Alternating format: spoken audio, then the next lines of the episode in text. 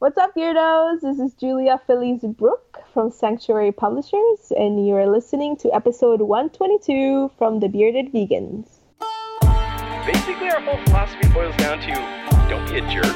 Don't me answer your question first by not answering your question. I really hope people didn't tune into yours talking about beards.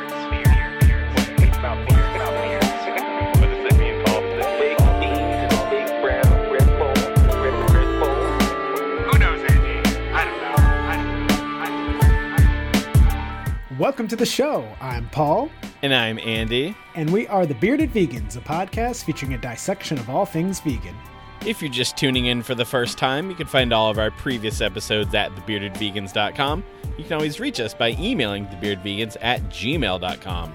In today's episode, we're going to talk about what we've been eating, go over the news, and then conclude with an interview with Julia Feliz Brueck, the founder of Sanctuary Publishers and editor of Veganism in an Oppressive World. Yeah, this is a really fantastic interview, and I am really looking forward to sharing it with all of the beautiful beardos out there. I can't wait to hear it either, Andy. But before we get to the interview, before we get to the news and the food, we got a little announcement to make, and that is that our next live podcast is going to be July 14th at the Atlantic City Vegan Food Festival in Atlantic City, New Jersey. And they just started announcing who all the other speakers are going to be, and it is quite a stacked lineup. Bryant Terry's going to be there. Lauren Ornelas is going to be there. Honey LaBronx the vegan drag queen is going to be there. Uh, Erica from Detroit Vegan Soul is going to be there. And they just announced the headlining speaker, and that is going to be RZA. Whoa! So yeah, this event is really stepping it up with some really interesting speakers and people you don't see at every single Veg Fest. I know this is no T. Colin Campbell, right? but this is gonna be such a fun time. And we will announce what we're going to be talking about, and maybe if we have some special guests, let a later date. But really wanted to get this out there now and hype people up because we're really excited about it. What if, like, RZA goes on and does this whole thing, and everyone's like, he's talking a lot about oil for some reason, and then at the very end, he just rips off a mask and it's T. Colin Campbell underneath. And then T. Colin Campbell rips off his mask, and it's actually Penn Jillette. Just throws oh. popcorn at everyone and then runs away. oh boy. Um, yeah, that, that's ridiculously exciting, and I am super excited about that. I don't have to travel very far. Andy, we can get some roulette in afterwards in good old AC. if there's one thing I know about you, Paul, it's that you love roulette. And by loves that roulette, I play it once every few years. But this is it coming up. Was the last time you played roulette near me when we saw Slipknot? Did I play it when we saw him? Yes, we saw Slipknot in a casino, and afterwards we went out and you played roulette. You lost all your money, and then I gave you more money, and then you lost that money. No, you're making me look bad, Andy. We're talking like, what, 10 10 $15 here? Yeah, Not my yeah, entire yeah. life savings. Yeah, something like that, ten or fifteen dollars. But Paul, Yes, Andy. ten dollars can go a long way. It's true. It's nothing to scoff at. Again, nothing to ska at. Paul. All right, let's get this show on the road.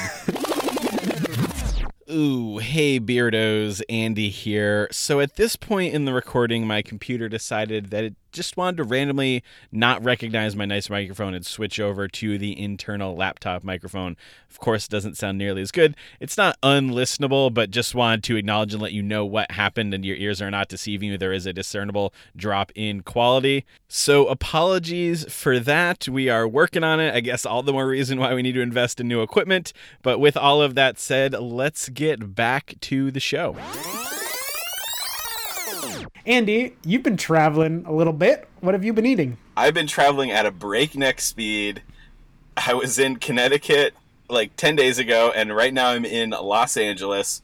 But before I got to LA, I made a little stop in Phoenix, Arizona, and did the PHX Vegan Food Festival.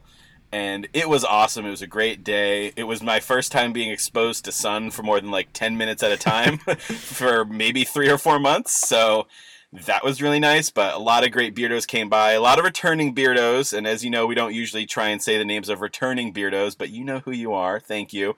One correction though, uh, Tess came by, and I guess last time I my handwriting was so horrible that when I read it, I was like Tess or Jess, I'm not sure. So let it be known, Tess is officially the beardo in Phoenix. I got to meet Derek, who is that vegan trucker on Instagram, and someone that's been supporting us Oh. since like pretty much the very beginning, and Yeah. always hits us up with some good food wrecks when I came through Tucson. So that was awesome. Got to meet Eric, got to meet Ryan, and then there was someone that was like talking to me about the podcast, and then another person was like, "Oh yeah, I like the podcast too. What's up, Beardo?" And and I thought they were going to stick around and get a button and sticker, and then they just kind of took off. So I just wrote mystery person. So uh, mystery person, uh, thank you for saying hi. I'm sorry I didn't get your name and get to talk a little bit more. Nice. Yes. Anyway, on the food front, I went to Crossroads Kitchen in Los Angeles, and this is a real fancy schmancy kind of place. Uh, I had I had never been there before, even though I know a lot of people say it's like the best food they've ever had in their lives. I did attempt to do takeout from them uh, like last year or so, and it was really comical because I guess they don't really do takeout. You know, it's like a fancy place. You pay a lot of money for like a little bit of food on a plate, and it's you know you don't get the full experience if you do takeout. But I called and they were kind of snooty about the whole thing, but they did let me do takeout from a limited menu, and I showed up in.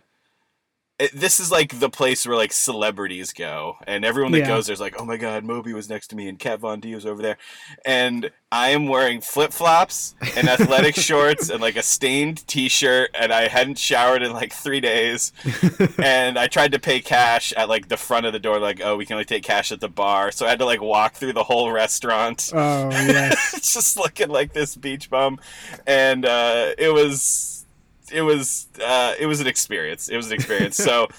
I, I don't know. It's not usually my type of place, I guess, but I was visiting some friends. They really wanted to go there, so we went, and I have to say it was fantastic.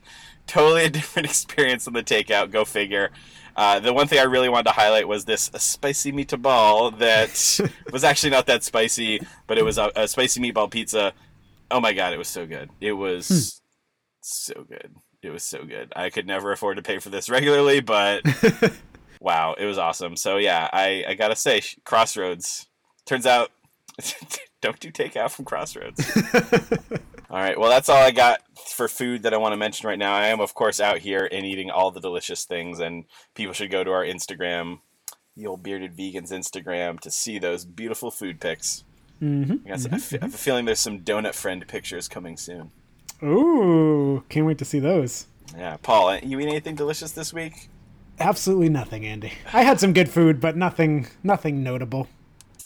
Well, then I think it's time for us to move on into the news. So I'm going to bring up this first news story, which is certainly related to veganism, but I think I wanted to bring it up more to have the discussion surrounding the the I guess the need or the necessity of this type of news story rather than the news story itself. So the story this was the the front page story on vegnews.com and it was titled Kevin Smith considers going vegan after heart attack.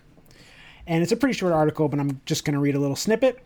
Famed filmmaker slash actor Kevin Smith announced he is considering adopting a plant based diet. Smith suffered a heart attack over the weekend and took to Instagram to discuss his brush with death.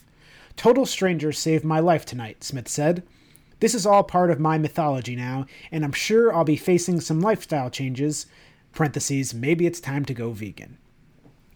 So, I guess I wanted to bring this up because, Andy, this is not the first time that there's been a heart attack related veganism news story.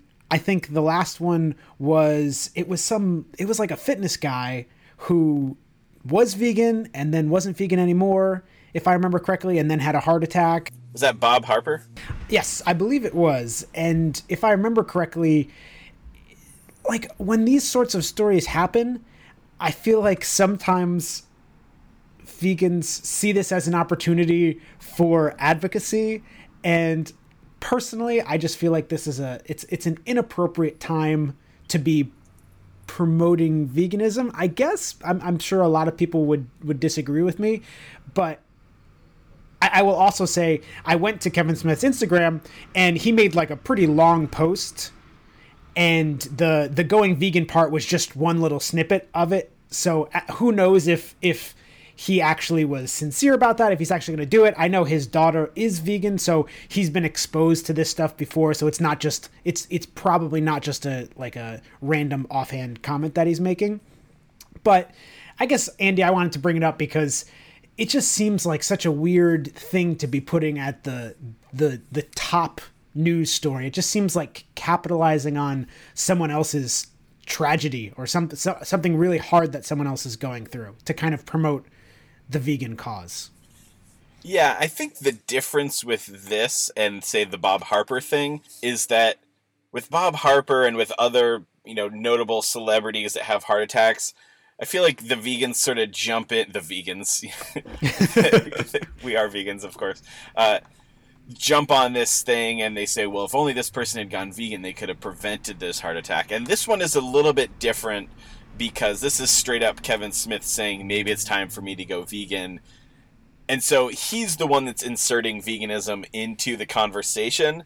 So I think that mm-hmm. complicates things a little bit more because it's not like vegans are trying to sort of shoehorn it into the conversation and say, well, you should have done this and you wouldn't have had that. And obviously, we've talked about the issues with saying that going vegan guarantees you're not going to have a heart attack and so I, so I, I guess that's where things get complicated for me. Like I, I don't mind people necessarily saying, "Hey, Kevin Smith said this after his heart attack," because they're sort of accurately representing what it is that he said. But I also think it's it's maybe irresponsible to to spread it around as if going vegan is the heart attack cure. Yeah. And I will say, to people's credit, I did kind of scroll through some of the Instagram comments. Obviously, there was like a thousand of them, so I couldn't scroll through all them, but I was scrolling through them and trying to do like a control F, finding any mention of the word vegan. And the comments that I saw, I was surprised, pleasantly so, at how positive that they were. So, for instance, I saw someone's comment that was, please go Whole Foods plant based vegan. We're not ready to lose you. If you haven't watched the documentaries What the Health and Forks Over Knives, I highly recommend them. You can take control of your health. We love you and another one was sending good energy your way. Hope you recover soon. We all support you. It sounds like a plant based diet can definitely help your situation. Even if it's not strictly vegan, it can make a world of difference. We're all cheering for you. So I was happy to see that they were positive comments.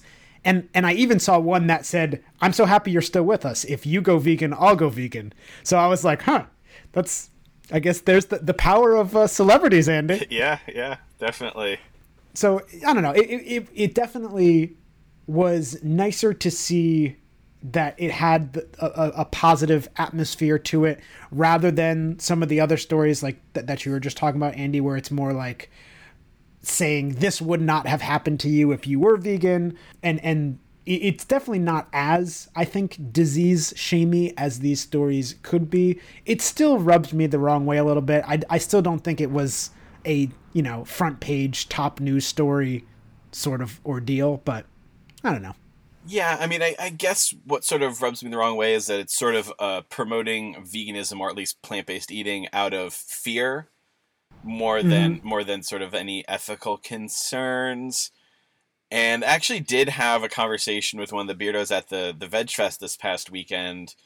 And it's not the first time i've had a conversation like this so i, I think that maybe it's important for us to kind of clarify like how we feel about the health argument. I know we've done a few podcasts about it, but not everyone can listen to all of them. We have an extensive back catalog at this point, Paul. But like for me personally, I don't think that it should never be a part of the conversation, but I think it's it's a a tool in the tool belt in so much as basically able to say like, yeah, you can be as healthy as a non-vegan can by being vegan. I don't think we need to prove it's the superior diet uh, uh, health-wise. I don't think we need to prove that it's going to disease-proof you from everything in life because we know that that's not true. But I do think that like it's there. It's a tool, and for some people that will be an additional factor. Like it's like people want to help animals, but then they're worried that they're gonna have to harm themselves health wise in order to do it. And so, like, being able to let people know, no, you're not going to harm yourself. And then in some cases, yes, there might actually be some benefits, but that's not necessarily going to happen for everybody. I think that, like, painting a realistic picture is is important. And so, yeah, when when there's stories like this, it's sort of grabbing onto a specific aspect of it that's like trying to get people to go vegan or at least plant based out of fear for for themselves. And there are people that start out, you know, vegan or plant based for their health, and then that opens them up to the ethical arguments. So I don't want to deny that at all as well. And I know that you and I, Paula, we've talked about like we don't ever want to shame someone for say uh, not being vegan for the quote right reasons. Like obviously the effect is going to be good for the animals regardless of whatever your motivation is. But I also think that we know that people stick with it. They're more likely to stick with it if they do it for ethical reasons. So yeah, I don't know. I feel really conflicted about stories like these, but overall, it, it yeah, I feel like it's not front page news.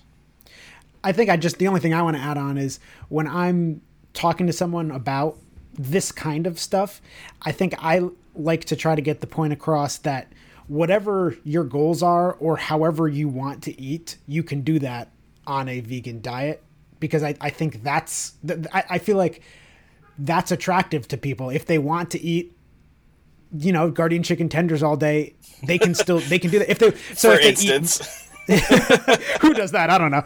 But if they want to eat you know if they want to eat i should just say chicken tenders in general all day they they still have that option on a vegan diet.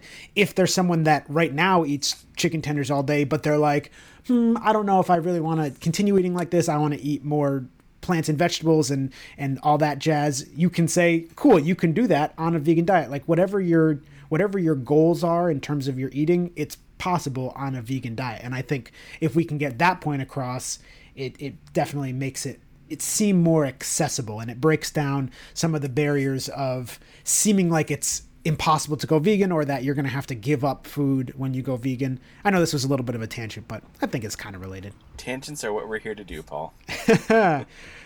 So, I think that's all I wanted to say about this article, Andy. Yeah, we're done with this one, Paul. So, Andy, in this next article, this is um this one this one piqued my interest. Uh we I do not know how to pronounce for sure this specific food. It's G A R I. We are choosing to pronounce it Gary, and um, it could be Gary, but let's just do Gary. We could say So- that this Gary is not scary.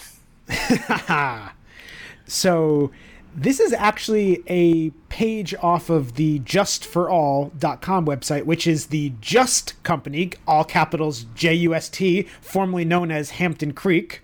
I did not realize that they changed their name to Just. You know, I had this realization kind of recently upon seeing that their Instagram, I think, is just called Just Foods or Just Now, and and then seeing they they rebranded it, and even like the Just logo from when they were Hampton Creek and doing Just Mayo, now it's sort of this like blocky J U S T that sort of makes a square. Sorry, this is not a visual medium I'm trying to describe this in.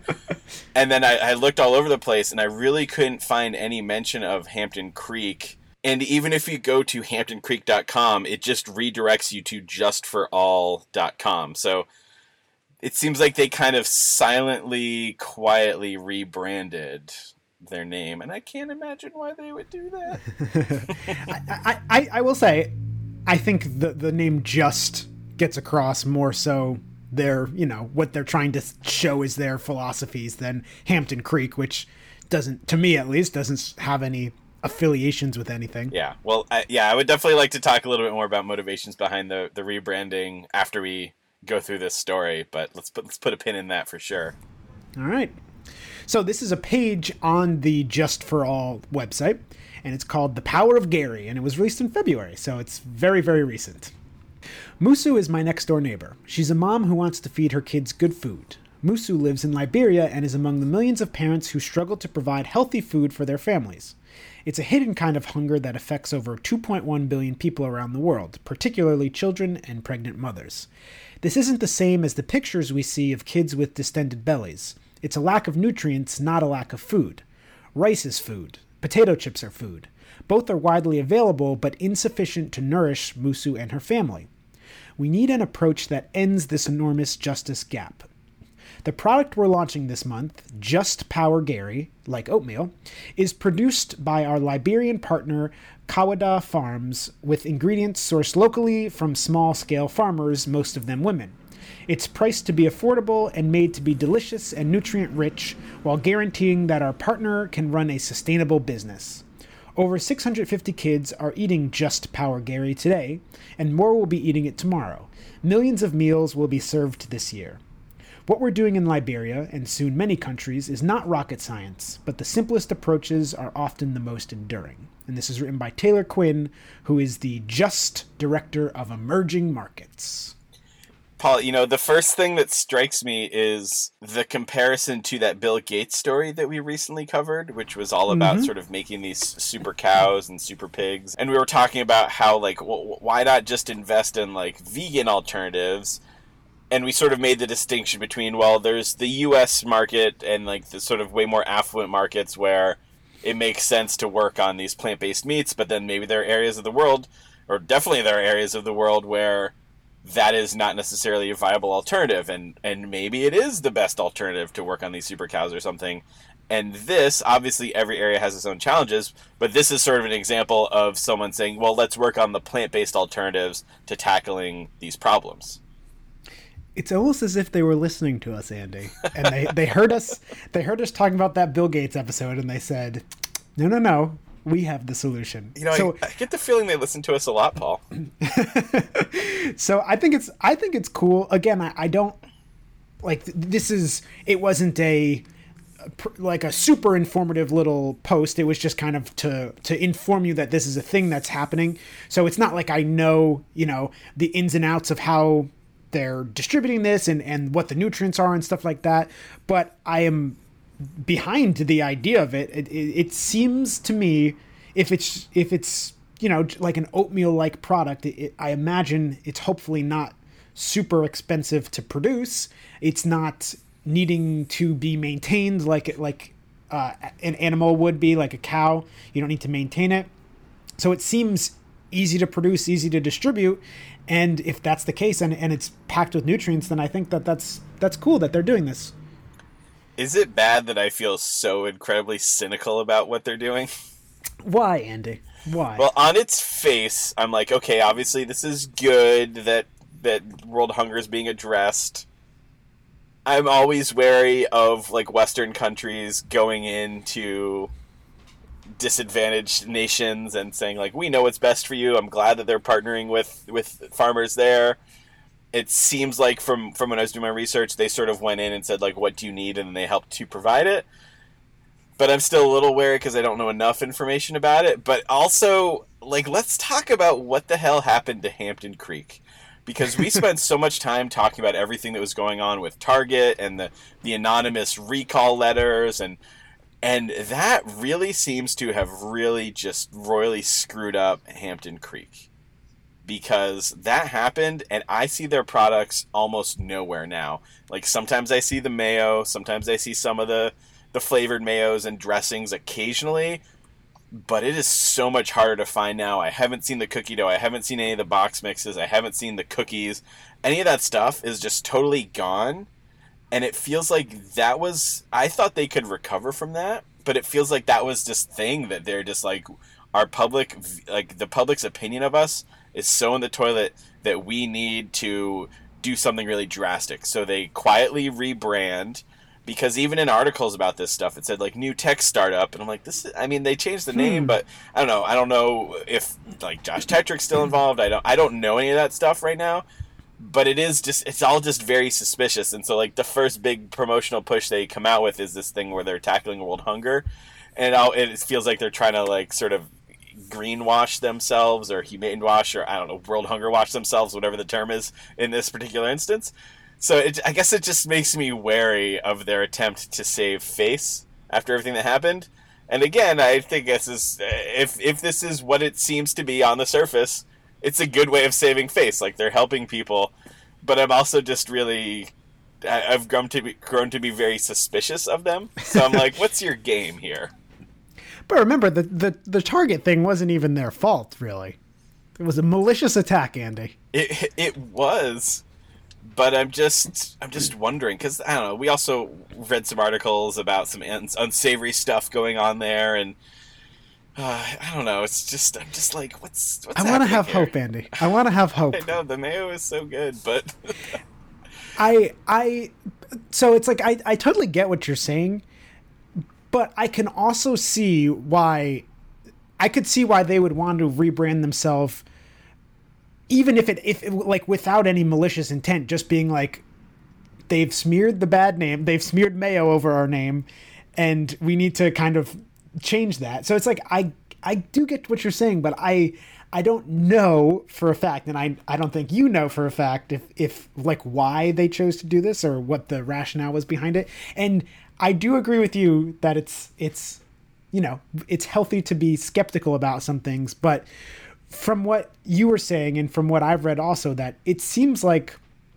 in terms of tackling these sorts of issues from my perspective obviously i'm not a, anywhere near an expert in these sorts of things but it seems like they're going about it the right way in that they are partnering with local groups and then hopefully so that most of the like the responsibility and the decision making about you know how to distribute them and where to distribute them will hopefully get passed down to the you know the local groups because they're the ones that are going to need to know they're the ones that that know what to do with it. So it, it seems like in my perspective as a first as this kind of this is the first step of this just power gary it seems like it's i'm hoping going in the positive direction yeah, I appreciate your optimism, Paul. I just feel like I have to be skeptical. You know, I, just did a, a just a quick quick little bit of research, and there's actually an article from June 9th, 2017 from BuzzFeed that said Hampton Creek has ditched its name and is now Just. So this is old news, and I feel so completely out of the loop. However, this this news was like there was already a rebranding and like already a repackaging of their stuff and and so what we're talking about is like yet another rebranding because they changed their website to eatjust.com and now if you go to eatjust.com it still goes to just for all. So i don't know i guess i'm just i'm like are you okay hampton creek? Like i'm just i'm just like worried because they're promising that they're going to have clean meat out within a year and they're doing all these things and now this is coming out of nowhere and it just it feels like they're very sort of scattershot all over the place and i'm just i'm worried i'm worried about them. As Well, much as i am their things- skeptical. if any of their things take off i and and are successful i hope that it's this one. Yes. All right. I think we can agree on that. All right. Let's move into this final story. This is a pretty interesting one this comes to us from meatpoultry.com on February 22nd, although this was covered at the Good Food Institute as well. Uh, the title of the post is Tyson Foods looks to accelerate growth outside meat space. mm, meat space It's, it's like a way grosser outer space. it's one of the layers when you take a rocket ship and you go through the atmosphere it's one of the layers that you go through Not according to flat earthers, Paul.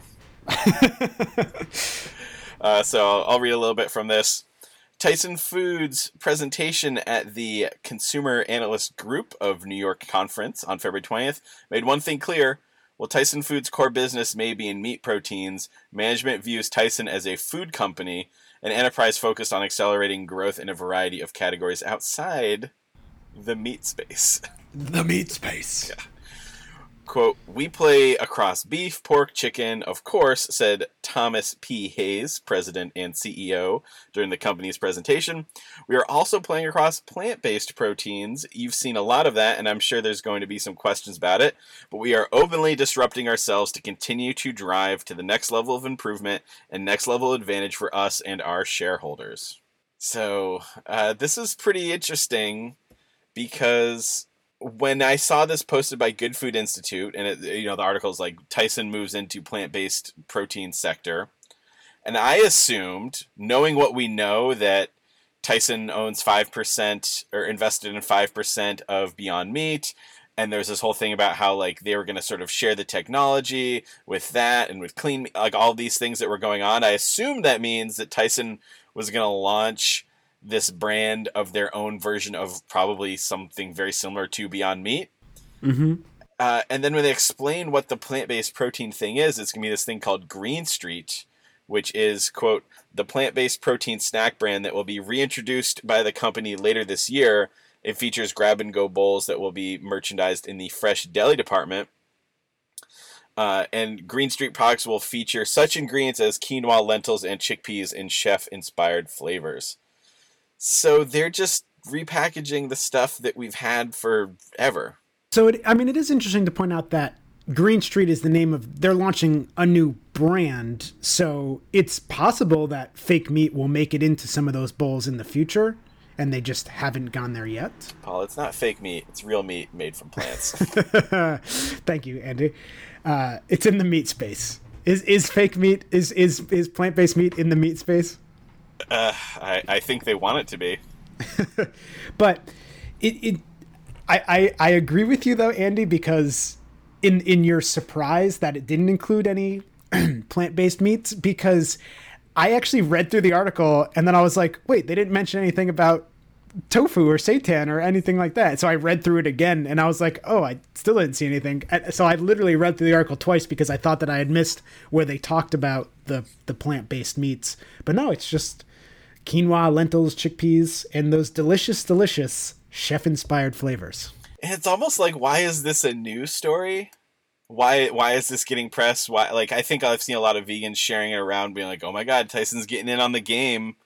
And it's like, okay, I guess this move will probably mean places like 7-Eleven or like an airport grab and go kind of place is going to be more likely to have a at least vegetarian meal.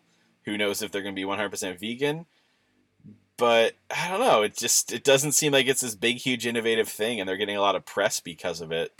Yeah, and and some of the articles I saw covering the topic, of course, they're saying you know the titles are Tyson entering the vegan game, stuff like that. They link this article that we've been reading, and the article is longer than we read. And and one of the parts that we didn't read was the other grab and go bowls that are coming out that are not vegan. They have eggs and other stuff in them, so it's the the the vegan portion of it, if it is vegan, is just one small aspect of what they're releasing. And I mean, not to say that I don't think it's good that they have they're releasing anything like this, but I don't know. I I, I don't want it. I guess I'm I should be happy, Andy. I should be happy that they're doing this. I feel like it's slightly being blown out of proportion, but I'm glad that they're doing this rather than not doing it. Yeah, I mean, I guess that's how I always feel about these things. That where there's sort of this double-edged sword of the horrible nature of, of capitalism and these giant companies that that act unethically, and it's like, okay, well, we want them to produce vegan food, but do we really want to be giving money to a corporation that even if they're all vegan, they're probably still going to be doing some really unethical stuff with like their workers or environmental practices or whatever it is? But yeah, I'm like, okay, well, if if if it's between this and it not happening, I'd rather this be happening than it not happening, which is kind of where I fall. The the fact that it's quinoa, lentils, chickpeas leads me to believe that they're more capital cap yep, that they're more capitalizing on the the health food trend rather than the vegan trend. Like I, I feel like if they were capitalizing on the vegan trend, we might see things more along the lines of the Gardein products, like those sweet sweet chicken tenders. Yeah, the other products they were showing, like they were making protein packs that are just hard boiled egg, cheddar cheese, and almonds. you know, and that's that's like majority not plant based food. Yeah. So I don't know. It's it's weird to me that everyone's kind of glomming on like this is some big progressive thing that they're doing, and really they're like capitalizing on the the foods that like the the most economically disadvantaged people around the world are eating already, and they're just gonna sort of repackage it and sell it at a higher price. Yeah. Maybe not. We don't know what price point they're going to sell it at. They got to make some money, Paul. Yeah, but maybe that's going to be their target is to make, you know, cheap, affordable stuff for people. I don't. I'm mm. just wildly speculating. So optimistic. Yeah. I'm trying. I'm trying not because I feel like, at least with this story and most of the other ones, we're just kind of like, nope. This is why this is a terrible thing. Uh, all right. Well, I think we'll we'll leave that there. Would love to know what all the the wonderful beardos think about these news stories. And you can send us emails to beardvegans at gmail.com. Now, coming up, we have this really amazing interview with Julia from Sanctuary Publishers. We cover a lot of really great topics, talk about this new book, Veganism in an Oppressive World, which is a collection of essays from a variety of authors with a lot of different perspectives and, and life experiences. Highly recommend people check it out. But before we get to the interview, Paul, we got mm-hmm. something new to do. Yeah, so last week we announced in, in last week's episode that we are going to start accepting monetary support. And you can, if you feel so inclined, obviously no one needs to do this. You still have access to all these episodes, even if you choose not to. You can go over to thebeardedvegans.com slash beardo and there are two different ways. You can either support us through PayPal or through a Patreon account.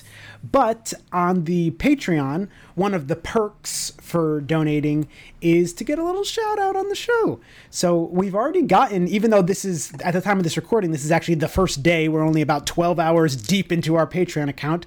We were both pleasantly surprised and dare I say giddy that uh, that that people are some people had already donated. So we just wanted to give a shout out to those people. Yeah, I, I feel like 12 hours is even pretty generous because the podcast doesn't usually get posted till like what, like four or five in the morning, something like that. That's true. So- That's true. But we know those beardos that are waiting impatiently at four, five in the morning. The- Where's my podcast? the fact that I was able to wake up at 7 a.m. and already see that a few people had had signed up to pledge on Patreon, and it was amazing because a lot of them are names that we recognize and people we've interacted with and, and met at fests or had communication with email.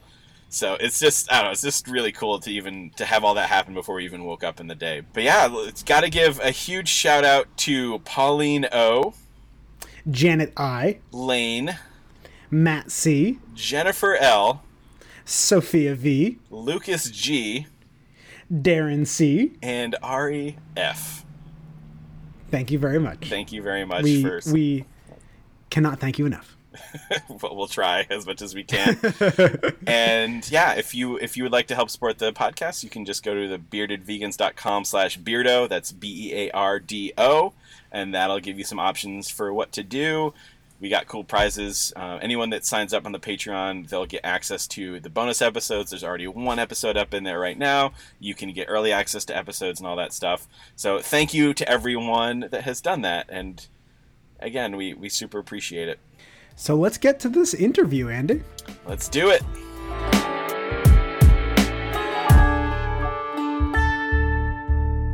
Our guest today is Julia Feliz Brueck, who is the founder of Sanctuary Publishers. Julia, thank you for joining us on the show today. Hi, thanks for having me on. So, we always like to start with people's vegan journey. So, what did that look like for you? What was the inspiration and sort of how did it all come together and perhaps evolve over time?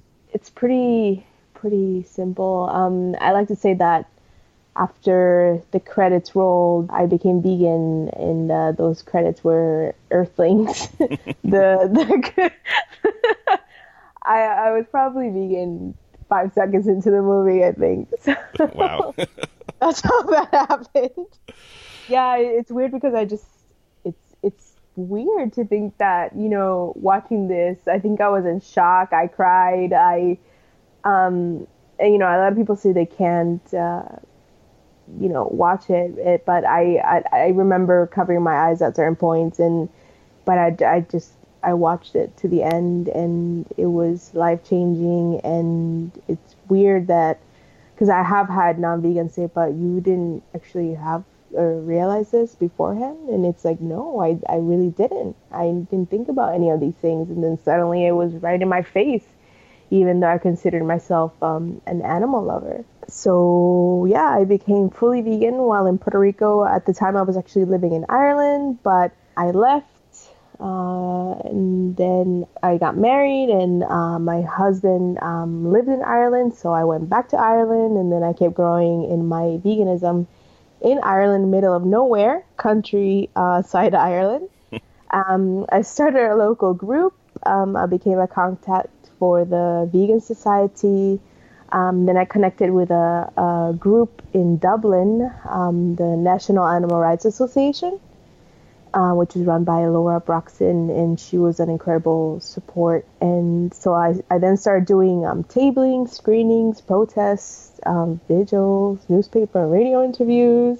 And every time I would come home, uh, I, I I was born and raised in Puerto Rico, but I at 12 I moved to Florida, so I say home uh, Florida because my mom's still there. So every time I would come back, I would also do protests and things like that. But eventually, um, the economic crisis hit, and uh, we were forced to move, and we ended up in Switzerland, which is where I currently live. And unfortunately, even though there are four languages spoken in Switzerland, I did not speak any of those languages.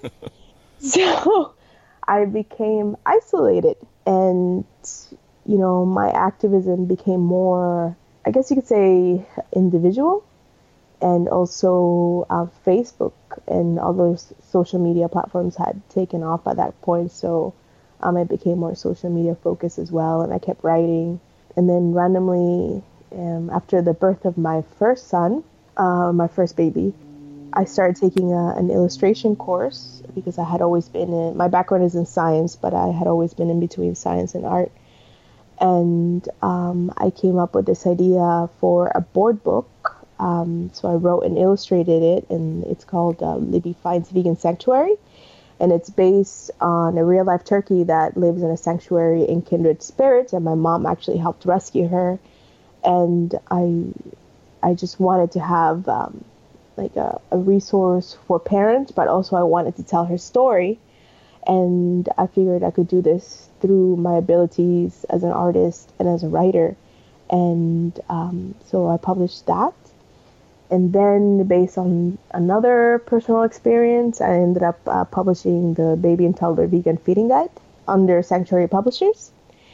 And, you know, all this time I kept growing in my awareness of not just veganism and animal rights, but of course, like other oppressions and um, my own oppressions. And as I say, de- decolonizing my mind and, and, um, and drawing connections. And that's what led me to the book that we're talking about today, which is Veganism in an Oppressive World.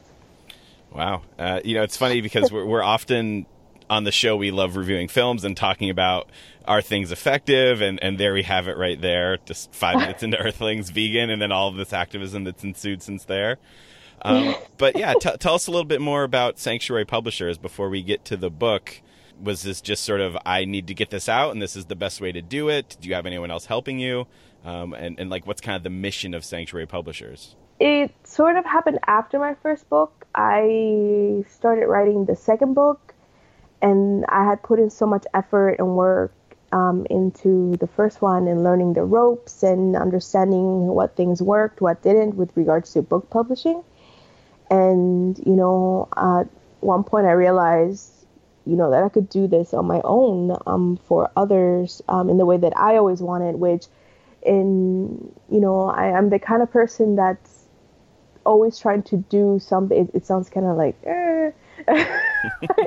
but it's really it's weird. It's part of who I am. Like I love doing things for other people, um, including um, non-humans, and it it I realized that that I could just do this and do the, it the way that I wanted it done, which meant you know support marginalized groups through the content, but also through the sales of the book because I I, I wanted to give back, and it was then you know it was all nerve wracking because it's it's a huge decision. Of course, my husband was supportive, and I was like, "Oh my gosh, what am I doing?"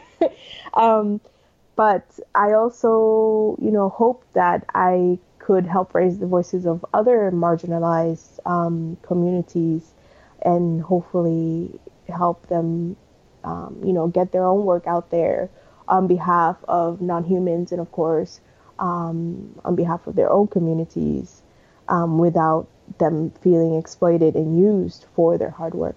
So that's where where this came from. And so yeah, let's let's get to the book. I just I recently finished it and thought it was such a fantastic resource, Veganism in an Oppressive World.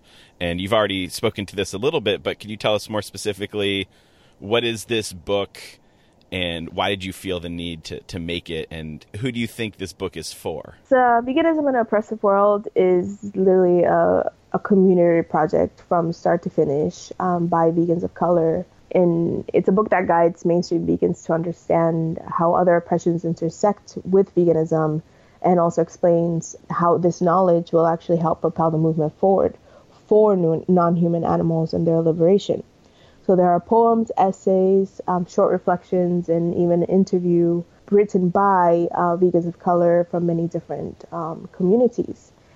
And I needed to to put this out there and and and um, you know, plainly mainstream veganism is messing up and it's basically a step by step guide on how to stop messing up and understanding that without fixing um, their movement, I, it's simply going to remain um, a fringe movement um, that only reaches a small privileged few. And I know that's uh, it's really tough um, to hear and have you know these conversations, but as someone um, you know part of the vegan movement, but also part of oppressed and marginalized communities, veganism isn't reaching more people because really has some issues that it needs to tend to.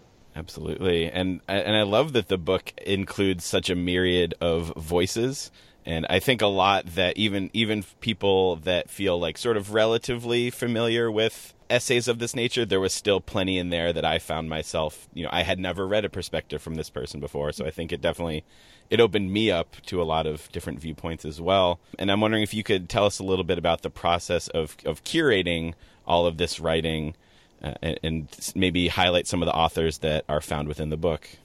Yeah, I mean, like I said, it, it, I couldn't have done this without um, the the support um, and hard work from from uh, the community, and all the contributors were were just amazing. And um, it basically all started with a, a prompt um, after I identified a huge problem that needed to be addressed. Um, I started hanging out in um, in groups of uh, only um, people of color, and I realized that a lot of the times, um, you know, every time a, a, vegan of color would speak up about veganism, they would be disregarded because oh, white vegans, um, they don't understand, like you know, they only care about animals or non-humans, and um, they don't care about you know our our oppression and basically a lot of times, you know, the voices of, of color within mainstream veganism are ignored.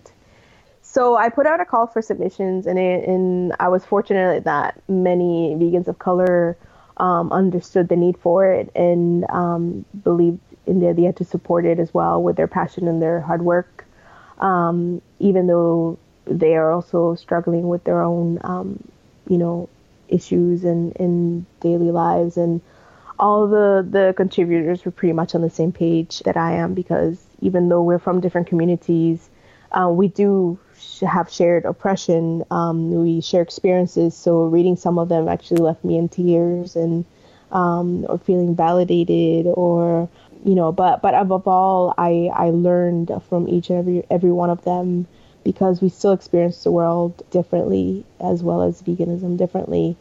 And I think every single person that that contributed to it is is equally uh, their voice is equally as important. And you know we we had uh, really young um, contributors that are still high school age. Um, we also had more uh, well-known vegans such as uh, Michelle Carrera from Chilis on Wheels as well and uh, also Sarita Rodriguez who's who's also uh, big in food justice and she's a published author as well but yeah, it's it, it was an incredible group of people, and and also even uh, Meneka Repka, she she did the cover, and our designer is from Mexico, Dane, and she she's amazing as well.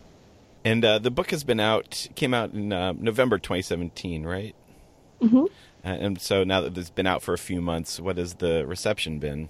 I think it's been really positive, and in a way also a bit surprising as well because I think it also became a tool for for vegans of color who weren't actually sure how to explain to mainstream vegan, veganism what some of the issues are. You know, a lot of uh, vegans of color has, have have been speaking for years and years of, you know, vegan spaces not being safe because oftentimes you find so much racism and you know classism or you know people of color will find white vegans targeting people of color for specific way that they exploit animals even though all communities exploit animals so uh, i think it's been yeah it's been well received Well, I'm glad it's getting a, good, solid reception.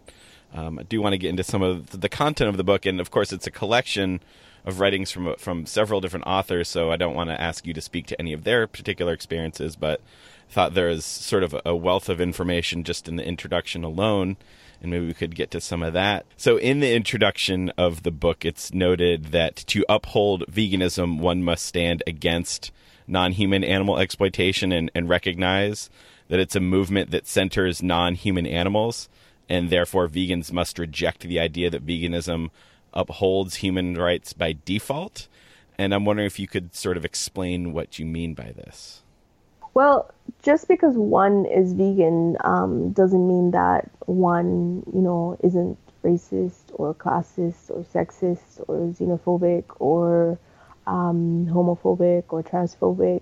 It, it you know, um, veganism is part of the social justice umbrella, and veganism is is uh, basically the part that deals with the oppression of non-humans um, by humans. Um, there's no point to veganism if it focuses on human rights above non-human rights, because then you just have the oppressors putting themselves above the oppressed. I think it was um, Sarah Woodcock once said to me, you know, veganism and animal rights um, are basically the only movement non-humans have for themselves. So, um, and also, like I said at the beginning, just because you go vegan doesn't mean that you're automatically, you know, free from every other oppression in the world. And in it, we laugh, but but there, I read that so much. You know, for example, if if I'm speaking about racism with someone, they'll say, "Well, I've never seen racism." And vegans are the most, you know, selfless and less racist. Well, actually, that's not true. And if you're not someone that experiences racism, how do you know what racism looks like? So I think that something that that I have at least seen is that a lot of people use that idea that well like veganism is about the animals and then they kind of use that to reject that they need to care about any other oppressions.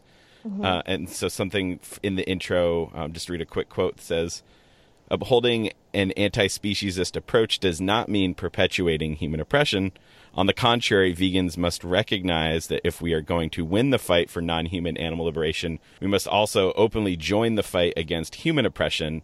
And so, could you speak to that a little bit?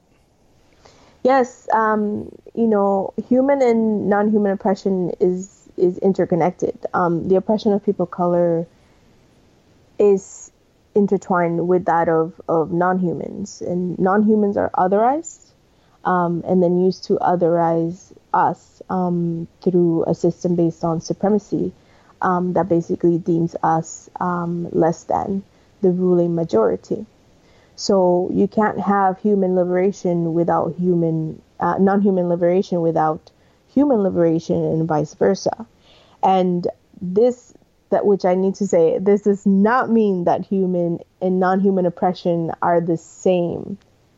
They are justici- justified in the same ways, but they are not the same at all. just kind of be jumping around for a few different points in the the introduction here, but I feel like a, a lot of what the book kind of emphasizes for for white vegans, especially, is staying in your lane. And I'm wondering if you can sort of explain what that means in terms of vegan advocacy. So staying in your lane means basically just stop. Just stop. listen. Stop. Listen. Educate yourself on other oppressions. Listen again. Stop. Recognize that you can't speak for other communities when you basically experience a different reality to others. It means working on your own communities and not focusing on ours. You know, we we know our issues, and even though you don't see it, um, we are working on them. So basically, take a step back and ask how to support the work that beings of color are doing instead of assuming that you know um, how to address them um, or how to address or speak to our own communities. And um, at, at times, the book explores this difference between diversity and intersectionality. And I think many people might say, well, aren't those one and the same?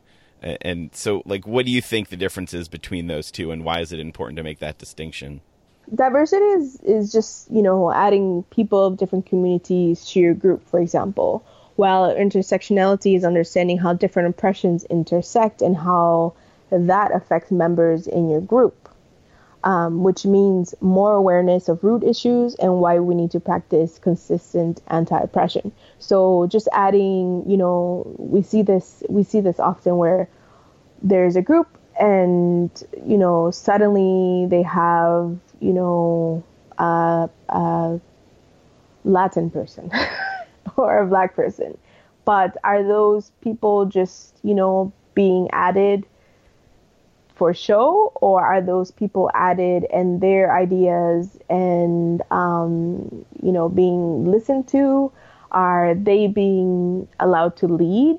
Are they being allowed to reach out to their own communities? So that that's a very very key difference in that one actually helps understand how this is all interconnected And uh, something that I found really helpful in the book is is sort of a list of, of things that, that white people can do to sort of be more consistently inclusive of anti-oppression and to be more supportive of vegans of color, which I, I think is, is crucial because I think a lot of people that are sort of new to this, they enter in and they hear the, the sort of the theories and the philosophy behind it and they agree, but they're like, well, what do I do? What does that mean? What does that look like? And it, it's very clearly laid out uh, within the book. And, and I'd love to have you, um, you know, you've already spoken to a few of the points just through our conversation, but uh, a few that I kind of wanted to hit on and just have you uh, expand upon.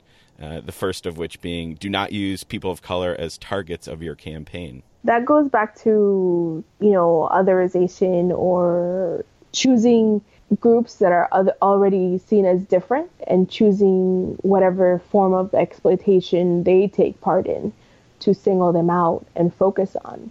And a lot of time that's based on racism. And you know why are you focusing on this small community when all um, non-human oppression is wrong? And instead of why are you focusing on what they're doing? I mean that's not saying that these um, specific non-humans don't need help. But um, this goes back to work on your own community because you know all all communities are um, involved in non-human animal exploitation.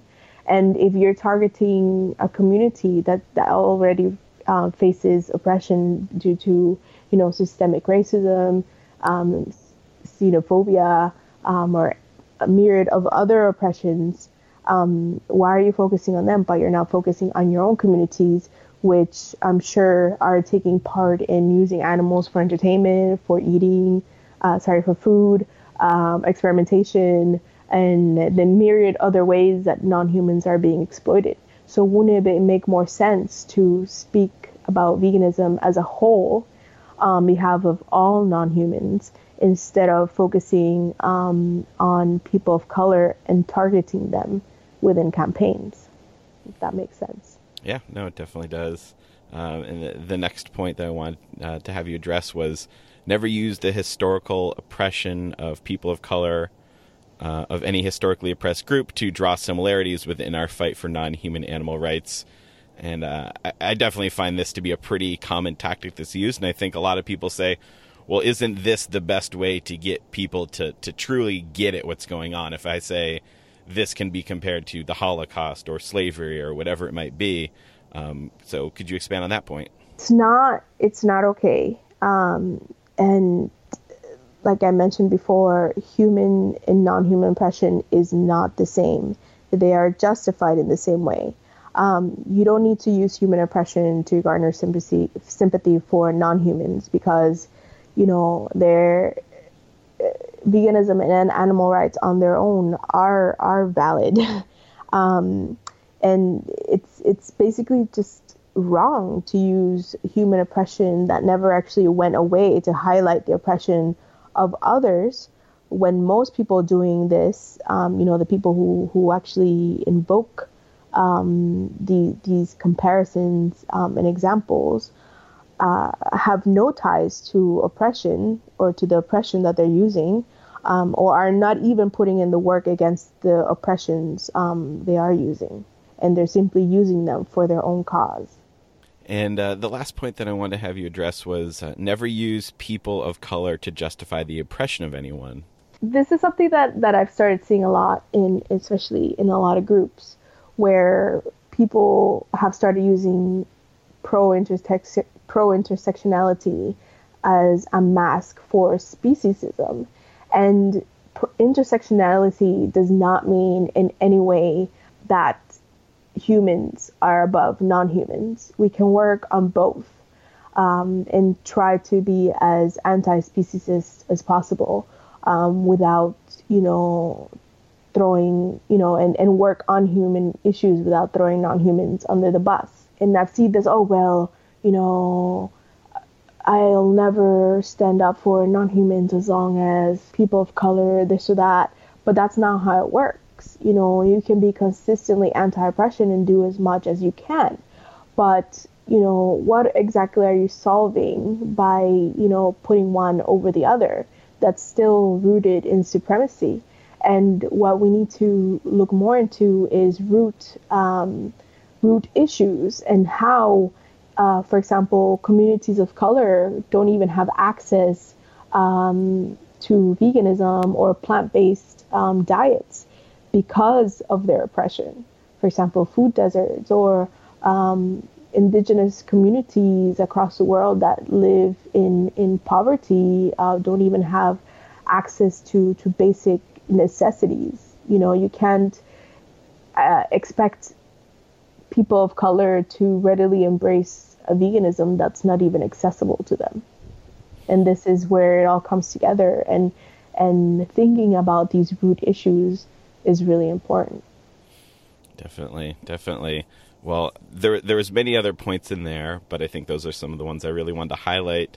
Uh, again, very much recommend for everyone to pick up this book. I think it's a really wonderful resource. I think very concisely put. If anyone's looking for a good sort of primer and introduction to these things, then it's certainly a great place to turn to. In the preface of the book, you acknowledge, uh, you know, of course, not every community was able to be represented. So I'm wondering, are, are, do you have plans for a second edition of this book? Are there any viewpoints that you specifically want to seek out to include if you did that? Um, well, I think one of the, the, the I, I've, I've actually been asked this a, a, few times now, and I think one of the, the things that um, white folks need to understand is that these conversations are actually not easy and um, talking about oppression and basically repeatedly asking for humanity to be recognized is uh, emotionally draining. And uh, many vegans of color did not want to be part of this because they have been speaking up for years and basically uh, ignored. Um, and I know what that feels like and I understand it completely. So this book is sort of like a um, one last attempt to ask you to hear us, you know, listen to us. Um, we've been speaking, but you haven't really been listening. And I think at this point, um, we're going to try to, to speak more to our own communities because they need us. So there is a volume two, um, which is coming um, in the fall of 2018, and it will cover why vegan um, from vegans of color to uh, people of color. And it will include um, many, many more vegans of color um, uh, voices that weren't in the first book, and um, and this, of course, will also be a good resource for for white vegans, I think, to sort of understand where we're coming from as well, because you know, as as a a vegan of color, I it's not often that you you hear the stories of, of other vegans of color unless you're speaking one on one and it's rare that you go to a group and you find you know in a mainstream group i mean um, so even though this book will have a slightly different um, uh, um, goal, it, it will also be be a resource that I think um, white vegans can definitely learn from. All right. Well, we'll definitely look forward to that. And uh, I guess on that note, are there any other future releases from Sanctuary Publishers that you're able to tell us about right now? Yes, um, we just released um, a Southern Girl's Guide to Plant Based Eating by Kamitra Hill, and she's a black vegan from Texas. Uh, I'm working on uh, illustrating a, a, a, really cool children's book um, by a, a, new author. That's secret right now. um, Saryta Rodriguez, um, she will be releasing a, um, a vegan food justice book uh, called uh, Food Justice a Primer in uh, come uh, later in the spring, early summer. I'm also having the baby and toddler feeding guide translated um, at the moment uh, to Spanish. Um, I'm also working on an activism book um, to. It, it, this one's more of a, a community uh, project as well, and um, it's open for submissions. Actually, where we welcome uh, submissions from writers and artists uh, from all over. Um, and the book is meant to be of support to vegans that aren't able to take part in um, traditional forms of activism. So, um, vegans that are disabled or have um, mental health um, struggles or basically live in isolation. So it's a way for them to be able to raise the voices of non humans within their communities. And there are quite a few more books that are in the works. Uh, that that's awesome. Definitely looking forward to checking all of those out. On the on the back of veganism in oppressive world, it states every book sold helps support marginalized communities sales from this book help fund inclusive vegan and animal rights projects. And uh, you already mentioned that that every sale from every book sort of goes to a different group or cause or, or whatever it might be that's related to the book. Um, could you tell us a little bit more about that and, and who are the sales from Veganism and Oppressive World going to? Uh, so part of, of what I really wanted to do was use my work to, to help raise the voices of non-humans and other marginalized groups but I also wanted to make sure, um, you know, the books gave back. So um, our first release, the Baby and Toddler Feeding Guide, um, helps support Chilis on Wheels. I'm not sure if you know them. It's uh, run by Michelle Carrera. Um, she's she's from Puerto Rico, and um, Chilis on Wheels is active um, across the U.S. And she's actually in Puerto Rico right now. She flew in right after the hurricane um, to help feed um, as many people as she could, and that's what the organization tries to do. Um, she she helps feed um, homeless people or people in need with warm vegan meals, and being that the theme was you know a feeding guide, um, that's why I chose her project. So um, the Veganism in an Oppressive World helps support the Food Empowerment Project, and they're a vegan organization that's also working to make plant foods accessible to immigrant um, communities but they also highlight other oppressions such as you know um, child and slave labor in uh, chocolate for example yes, we we love. Uh, Michelle's been on the show. Lauren Ornelas from Food Empowerment Project's been on the show. We love we love the work that they do. You you recently launched Veganism of Color. So could you tell us tell us about that? What kind of resources can people find there? Yes, at this point, people of color really need to start hearing hearing from their their own communities. But in a way, this is also uh, this is mostly a resource um, where people of color can find resources by vegans of color. Um, and also, this is a way to raise the voices of vegans of color. But in a way, this is also, um, in yet another way, this is also a resource for white vegans to be able to, uh, as we discussed, stay in their lane. And, you know, if they come across someone from a different community, they can say, oh, um, here's some information, here's a link, veganismofcolor.com. Maybe, you know, this, this will be helpful, or um, instead of going into a conversation where the person they're speaking to may not be able to relate to. So that that's the main idea be, behind uh, veganismofcolor.com. So for for people that are hearing about these books and they really want to get them, what's the best way for people to to pick them up? You can um, find them on our website, sanctuarypublishers.com, and also they are available on um, Amazon and uh, Powell's Bookstore in Portland. Um, uh, just let us know that they will be stocking uh, veganism in an oppressive world. And uh, Vegan Essentials carries um, the baby and toddler vegan feeding guide. So there are many ways um, to get them. Um, and you can also stay in touch. Uh, we do have a, we're on Facebook under Sanctuary Publishers, but we also have um, a newsletter, and we're trying to to keep the content um, as diverse as possible. Um, uh, consistently anti-oppression, um, pro-intersectional, and um, non-human centered. But we're also trying to to dispel a lot of the myths that exist as well um, about communities of color. So that's that's a way to, to, to keep up with what we're doing, and of course our website. And if you'd like to support what we're doing since we're new and um, I don't actually make um, any money for myself, I am reinvesting everything we make um, from the books back into new book projects um, and paying for, for the publishing and, of course, keeping Sanctuary Publishers afloat and going. Uh, we are on Patreon as well under Sanctuary Publishers and we can also receive donations via um, info at sanctuarypublishers.com um, via PayPal. Sorry. Perfect. Awesome. Well, yeah, definitely everyone should go and check out those resources, check out the links, get the books. Again, highly recommend Veganism in an Oppressive World. Uh, Julia, thank you so much for taking time every day to join us. Thank you. Thank you so much for, for having me on. Welcome back. Hope you enjoyed that interview with Julia.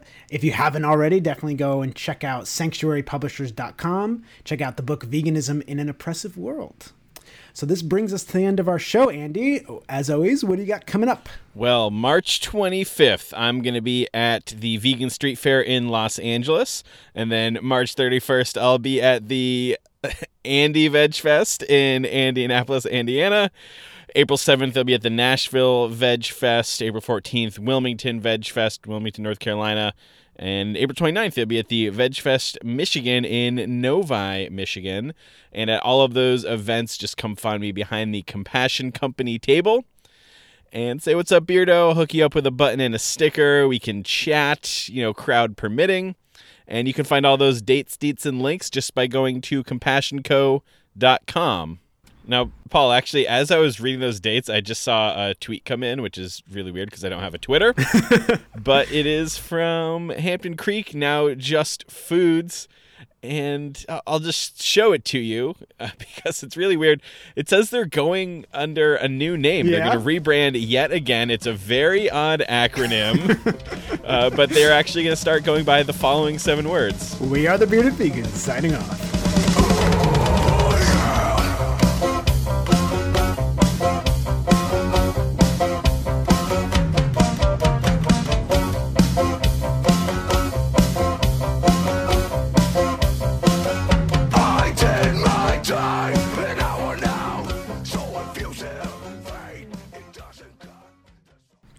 That would be the longest acronym in the world. What? Not saying what's up, Venus. It's just it's this weird thing. Wow, I thought I had a point. Both are widely available, but insufficient to nourish Musu and her family. There's like a motorcycle revving their engine and a car alarm that's going off. Jesus. Can you hear that? Yeah.